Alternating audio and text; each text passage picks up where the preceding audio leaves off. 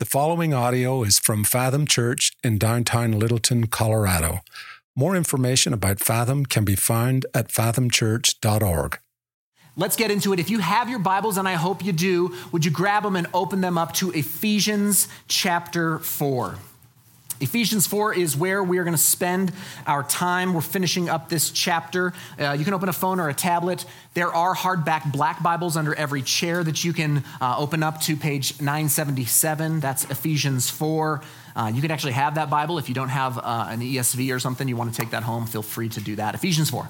Ephesians 4. Uh, I have said as we've been uh, in this Ephesians sermon series that this book is broken down into two halves. Okay, uh, chapters one through three, uh, we deal with belief, right? Paul really nails doctrine and belief in one through three. And now in chapters four through six, he moves to behavior. And so we've started in on kind of the behavior thing. And I've just said on repeat that belief must precede behavior. Belief, what you believe about God, always precedes the things that you do for God, the behavior that He wants to see uh, bear fruit in your life. So, in chapter four, as we've turned the corner on this book, okay, we've started into some behaviors within the church. And so, the first week we talked about being united as a church, that, that Christians in all churches should be united around the essential doctrines of our faith. We talked about that. And, then last week we saw that uh, God provides every single Christian, every single follower of Christ, each one with gifts and abilities that are supposed to be used to equip one another in our gifts and that we would build up the church towards maturity. So we talked about being gifted last week. Now, we're going to finish chapter four today, and in the last two paragraphs of chapter four, we really find kind of a microcosm of the entire book. Okay, so we're going to see two paragraphs. The first paragraph, verses 17 through 24, recaps the whole belief side of things. Okay, and then in the second half, verses 25 through 32, uh, Paul gives us a list and he presents individual behaviors that we as Christians should live out. So I'm going to spend half of our time on the first half because we got to get the belief thing. We've got to get the belief thing. And then uh, we'll spend our second half on the list of do's and don'ts that he gives us because our behaviors do matter, but the motivation behind our behaviors is vital. So that's what we're going to do. Here we go Ephesians 4, starting in verse 17. Follow along. Now, this I say and testify in the Lord that you must no longer walk as the Gentiles do in the futility of their minds. So, so Paul opens this paragraph by mentioning the Gentiles again. The Gentiles were mentioned earlier in this book, but in this context, Paul isn't talking about uh, nationality. He's not talking about um, whether you are a part of the Jewish nation or not. This simply means, in this context, Gentile means anyone who doesn't follow Jesus Christ. Anyone who's not a Christian in this context is considered a Gentile. And he says, you must no longer walk as the Gentiles do. Now, that's fascinating because Paul is writing to primarily Gentiles at this point. The whole church at Ephesus that he is talking to mostly were Gentile converts, not Jewish converts to Jesus. So these aren't Jews who became Christians. These are Gentile pagan Romans who have become Christians. And so he's saying to former Gentiles, don't continue living in that former way of life. Don't, don't do what you used to do as the Gentiles do. That's what he's saying. And it sets up the whole section. This sets up the whole section because he's going to give a description of what the Gentiles are like, what they were like, these people. And then he's going to contrast it with how they should now, as Christians, live. So, again, belief and then behavior. This is how the Gentiles walk. And really, this is how each one of us walked before Jesus saved us. So this one is where we can read it over ourselves as well. Look at verses 18 and 19. This is how the Gentiles walk. They are darkened in their understanding, alienated from the life of God because of the ignorance that is in them due to their hardness of heart. They have become callous and have given themselves up to sensuality greedy to practice every kind of impurity. So, this is his description of what the Gentiles do, of how the Gentiles live. And we're going to walk through that real quick. This is what non Christians, or really each one of us, even before Christ saved us, this is how we walked. First, it said that we were darkened in our understanding. There was darkness around our understanding. Paul goes out of his way to emphasize there's this mental dimension to our depravity.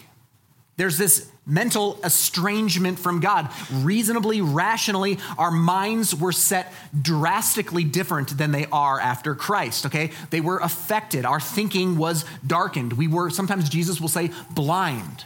We were blind to his truth. So we have darkened in our understanding. We were alienated, the next phrase, alienated from the life of God. So that means that, that the Gentiles were separate from the life of God. They were dead in our trespasses and sins, having no relationship with the living God. And because of that state, we have a hardness of heart. There's this hardness of heart, there's this stubbornness that's willful and culpable. It's hardness. There's this obstinate rejection of the truth of God. And it's the beginning of this terrible downward path towards evil. So, this is a chipper way to begin, right?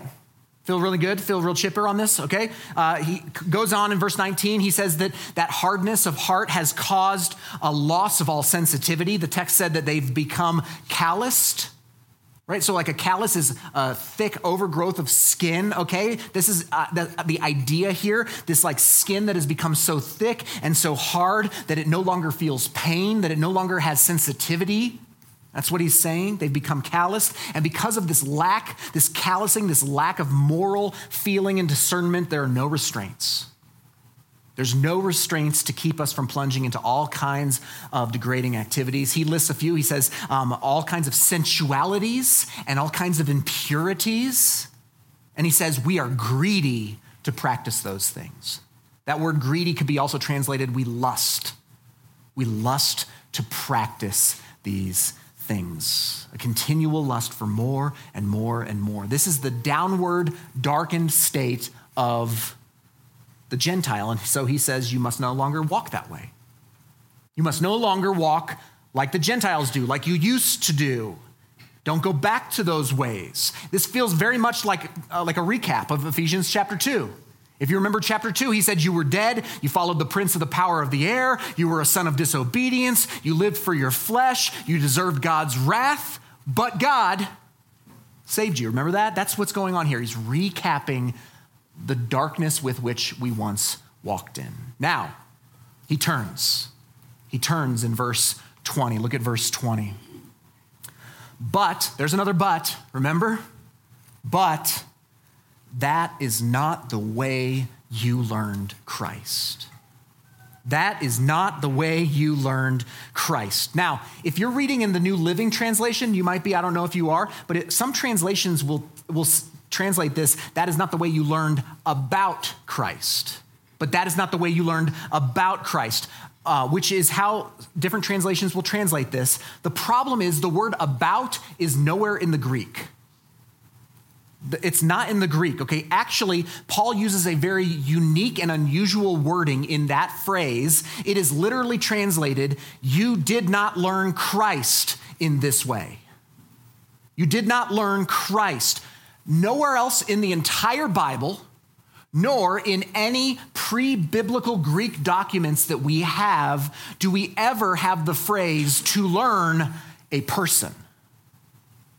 You did not learn Christ this way. This is a unique phrase of Paul here. And what that means is that, hear me, Jesus Christ himself is the content that we learn. We don't learn about Jesus, we learn him. We learn Christ. And this is why Christianity is a religion and yet is so much more than a mere religion. Okay, religions are an, an, adherence to a set of beliefs or doctrines and precepts. That's what a religion is. And yes, Christianity is a religion. There's an aspect of belief and doctrine and, and tenets that we follow. But where Christianity differs from all of the other world religions is that we don't just learn the religion. We don't just learn the, the, the faith, we actually receive Christ. We learn Christ. Okay, learning Christ means welcoming him as a living person and being shaped by his teachings. This is why we use language like, Have you received Christ? It's not, do you just believe these things intellectually about the Bible and whether it's true or false? Do you have a relationship with this guy? Have you learned Christ? So this is this is a reminder. Paul is reminding these Christians that, that who they were, who they were before Christ as the Gentiles, and that they have actually received Christ, that they have learned Christ. But this is not how you learned Christ, is what he says. Now, this is the crux of the passage. Verses 21 through 24 is the crux of this passage, of this first half of the message. Here we go. Verse 21. This is not the way that you learn Christ assuming that you had heard about, uh, heard about him and were taught in him, as the truth is in Jesus, to put off your old self, which belongs to your former manner of life and is corrupt through deceitful desires, and to be renewed in the spirit of your minds, and to put on the new self, created after the likeness of God in true righteousness and holiness. So Paul says there's this old self and there's this new self. And, and we are to put off the old self, the, the Gentile self, the, the fallen self, and we are to put on the new self. And this metaphor, the new self, old self, new man, old man sort of thing, shows up all over the New Testament. In multiple places, I could take you. Uh, it's similar in the metaphoric sense to putting on a garment or taking off a garment. That's the illustration here. The old self must be taken off, taken off of your body, taken off of who you are, and the new self must be put on like a new set of clothes. My favorite illustration of this uh, picture is in Jesus' life and teaching. John chapter 11, we read the story of Jesus raising Lazarus from the dead. And I've talked about this before. Lazarus is, Lazarus is one of Jesus' best friends, okay? Uh, Jesus hears that Lazarus has fallen ill and that Lazarus eventually dies. And, and what happens in the story is Jesus shows up to Lazarus' house after he is already dead. In fact, he even kind of delays a few days. The text says that he waits like three or four days before he goes just to make sure that everybody thinks that guy is legit dead. The text says, Lord, he stinketh. Remember that in the old, old King James? It's literally, that's what it says. If you read King Jimmy, it says, Lord, he stinketh. Because the body's been in the tomb for multiple days and it's starting to decompose, okay? So Jesus shows up on the scene, talks with Lazarus' sisters. It's a fascinating conversation that he has with Martha and Mary. Um, he weeps over the death of his friend, he mourns in his heart over death and decay in our midst. And then he comes to the tomb. Jesus comes to the tomb. And the, this is the part of the story that always fascinates me. It always fascinates me. John 11 43, I'll put this up on the screen. When Jesus had said these things, he cried out with a loud voice, Lazarus, come out. And the man who had died came out, his hands and his feet bound with linen strips, and his face wrapped with a cloth. And Jesus said to them, unbind him, and let him go. Now, biblical authors don't waste words. They don't waste words, and it's always bothered me that they had to be commanded to unbind him. It's always bothered me. Why would you have to? No, and you know what? We weren't planning on it, Jesus. Thank you for commanding us on that one, though. Like, why, why, why command he be unbound? Why actually say this? Well, I don't know about you, but even though I've been made alive in Christ, even though I've been saved, even though I have put on the new self, as it were, I still have a propensity to put on the clothes that I wore before. Like when I was dead, like I that old self, I still have this propensity to kind of cling to those clothes. Theologically, we call this residual effects of sin. You ever wonder why, as a Christian, you don't just stop sinning? It was shocking to me at first. Like when I first got saved, that like I could not stop sinning even though I was a Christian. That's the residual effects of sin. Other, uh, another theological term that we'll sometimes use there is the idea of backsliding. That as a Christian, you can, in your walk with Christ, slide backwards. Now, now hear me. If you are in Christ, here's the facts about what has happened to you. I'm just going to pretty much recap what he just said. You were dead in your sin. Okay, you were darkened, alienated, hardened, calloused, given up to sensualities, greedy to practice every kind of impurity. You were dead in the grave like Lazarus. And just at the right time, Jesus stepped into your life and he called out your name. He said to you, Get up and walk. That's what he has done spiritually in your heart, and you went from death to life. That's true of every Christian in here, regardless if you got saved when you were six or when you were 60. That's what happened. But even though you've been made alive in Christ, you were still all wrapped up in these clothes, these grave clothes of your former deadness. You were bound hand and foot. And now Christ says, unbind him. If you are in Christ and you have been saved, Jesus is saying to you, it's time to take off those clothes. That stuff doesn't fit you anymore. That's not who you are anymore. You need to be unbound so that you can go. And this is for the rest of the life of the believer what we do. This is progressive sanctification. We progressively take off the old and put on the new. We remove our grave clothes and we put on new Christ clothes. Now, that's what's all happened in the first paragraph of this. In the first paragraph of this section, all he's doing is reminding us of how dead we were and how alive we've been made in Christ. That's what he's done. And, and now, Paul will finally give us a list, list of things to do and not to do. And all the type A people shouted a hallelujah, right? Finally, a list. Like a list, something that I can actually do. The rest of this chapter is a list of specific, concrete commands with clear distinction between the old way of life and the new way. You'll see this as we get into the text here. So these are some like nitty gritty parts of what it means to be a Christian.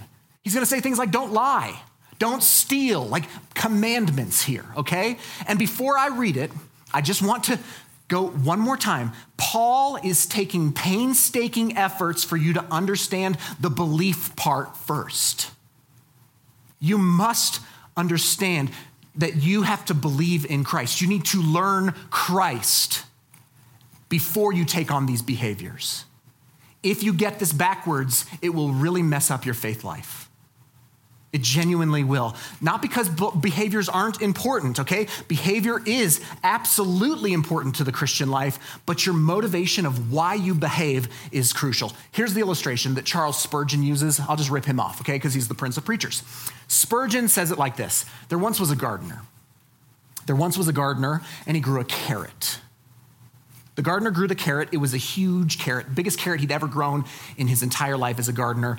So he took that carrot to the king of his region, and he said, This is the greatest carrot I've ever grown.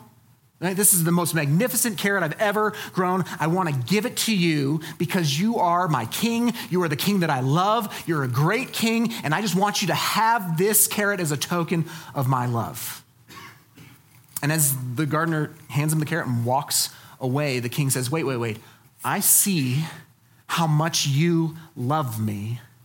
So here's what I'm going to do I'm going to give you a whole nother acre on your land so that you can garden even better. You will become a greater gardener because of your love for me. So the gardener goes home and is rejoicing.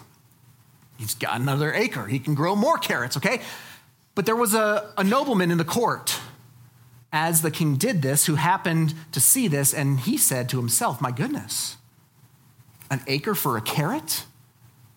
That's a great deal. If that's if that's what the king rewards for a carrot, what would he reward for a horse? And so the next day he brought a horse. He had a stable full of pure thoroughbred horses. He brought a horse before the king and he said, Oh, king, I, I raise horses. And this is the greatest horse I have ever raised. And I want to give it to you as a token of my love for you.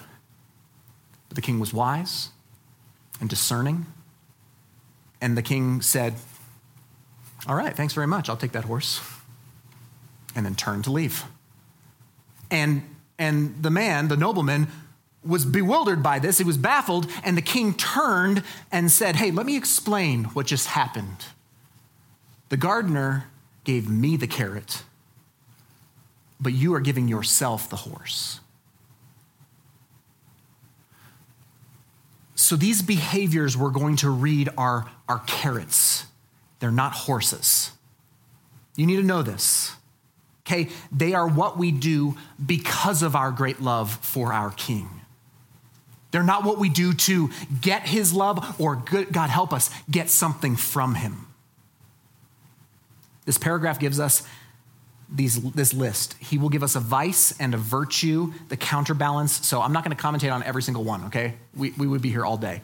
But I'll give a little bit more on some of these. Let's look at verse 25. Here's our list. Everybody's excited. Verse 25. Therefore, having put away falsehood, let each one of you speak the truth with his neighbor, for we are members one of another. So, the first vice in verse 25 is, is falsehood, being false, lying, okay? We are Christians are not to be false, we are to be speakers of truth. Nobody's going to argue with that one. Don't lie, tell the truth. Check. Next, okay, verse 26. Be angry and do not sin. Do not let the sun go down on your anger and give no opportunity to the devil. Okay, that's the second one. The second command is an interesting one because if you read it closely, anger is mentioned here not as the vice, but the virtue. He doesn't say, don't be angry, right? In fact, he says, be angry, but then he commands you to be angry in a way that does not sin, that there is a way to be angry that is actually loving. There's sin that can come out of anger, but anger itself isn't the problem here. Anger, actually, if you think about it, is in fact a part of love. Okay, love cannot exist without the potential to be angry. When you love something, when you love something or someone, you will always find yourself angry at anything that tries to destroy that thing or that person. So uh, I'm angry often with my daughter. I am. She's, she shows up here and is like an angel. She is not, all right? I, I, I do. I get angry at Harper when she does something sinful. Like when she lies or when she is disobedient or when she's deceptive. She's sneaky. She's sketchy, right? Like, and I get angry at that. I do. I get angry at that. Why? Because that's how I was. And I'll tell you this I know and hate the fruit that is wrought in a life lived like that.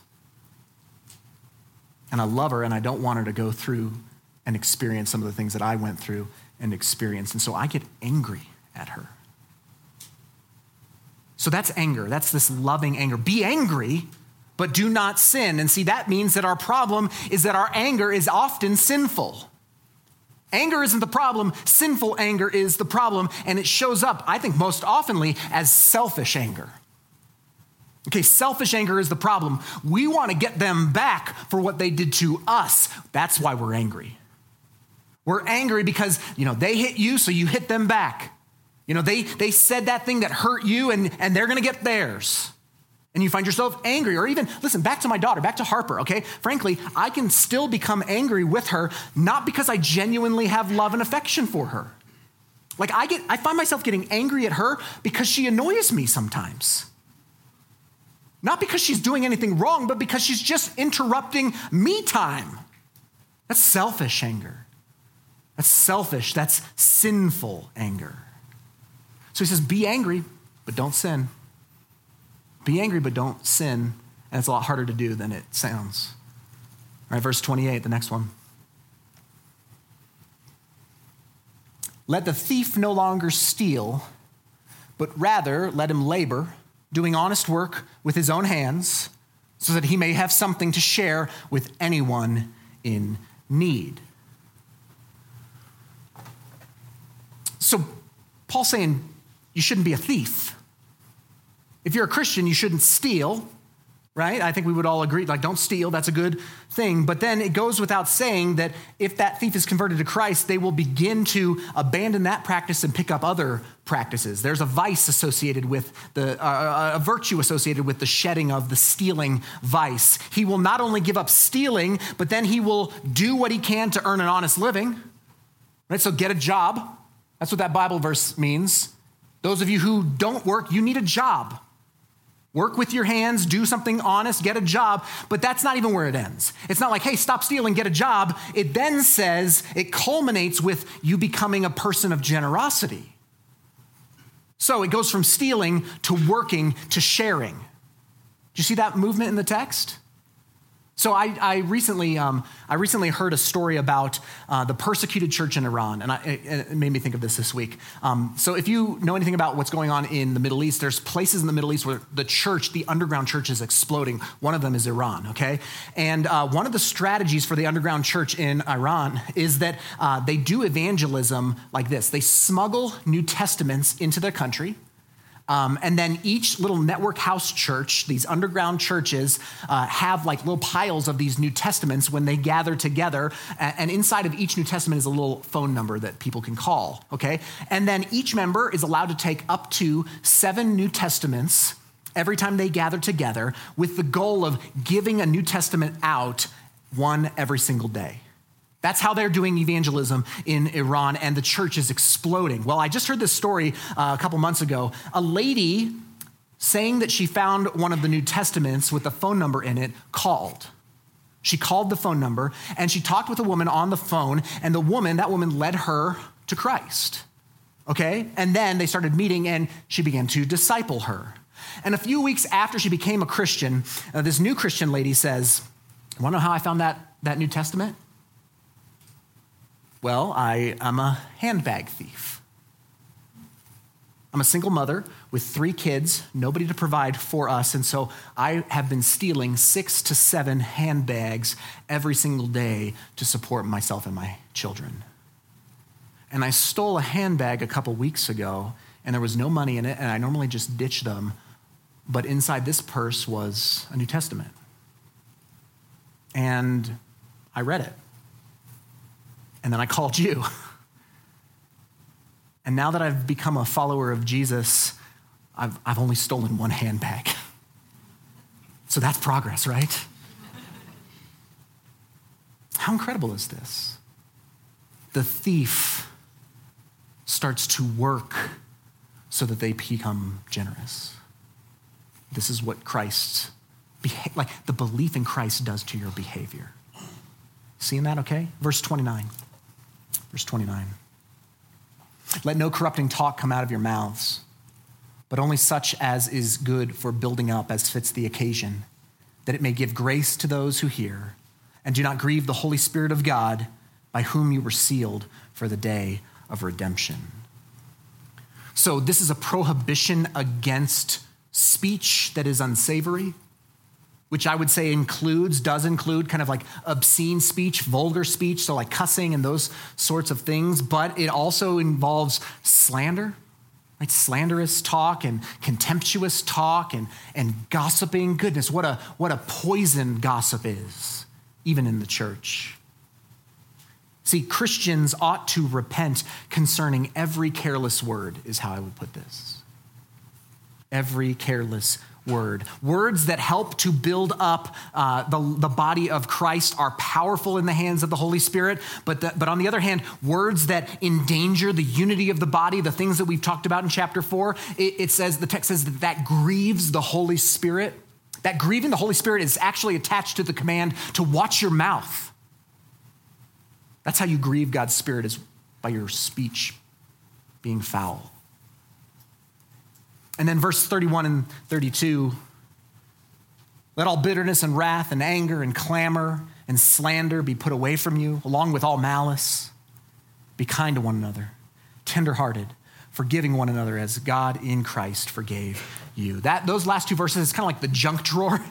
He just starts throwing more and more malice and slander, and he's just throwing all of these things out. Different vices, right? Malice, wrath, bitterness, and then the following virtues kindness, forgiveness, tenderheartedness. We could, we could literally dig into each one of those, but for the sake of time, this is the list that he's giving us. He's giving us a list of behaviors that follow after our belief in Christ. So, those behaviors, if we are honest with ourselves, and I know this is church, it's no place to be honest, but if, if, if this is a place where you feel okay being honest just with you, just with you, I think if we were to read that list and actually take a, a sober minded assessment of our lives, we would say, uh oh. Like, even in those behaviors, I'm not doing all right. Right? I struggle with that one, and I struggle with that one, and I struggle with these sins, and sometimes I slip on that one. Sometimes I fall on my face. Sometimes I, I, I, grow cold in my heart. Does this mean, does this mean that I'm not saved? Like, does this mean that, that I'm only wearing my old grave clothes, that I'm still bound up with these old ways? And does it mean I'm not living the life of the new self? Is that what that means? Well, it might. It might be an indicator of that, but I do want to point out that even the greatest characters in the Bible often will fall back into old sinful habits. They will, right? So, like sometimes really bad ones, even. Like Peter denying Jesus three times in the space of one evening when Jesus really needed him at that moment. Okay, one of Paul's traveling companions, a guy named John Mark, uh, abandoned the mission field, abandoned Paul when things got tough, just backed out on him. King David, I mean, we know the story of King David, but he commits adultery, he murders, he lies about it, and refuses to repent until things get real sour in his world. Okay, you realize we're not letting him work with the kids here? King David doesn't get a job at Fathom Church. He's not really volunteer material. Abraham doubted God so severely that he told another man that his wife was his sister just to save his own skin. Not just one time, but twice in Genesis. So I say all that to say, listen, as a believer, I think you're going to struggle with residual effects of sin with this old self for the rest of your life.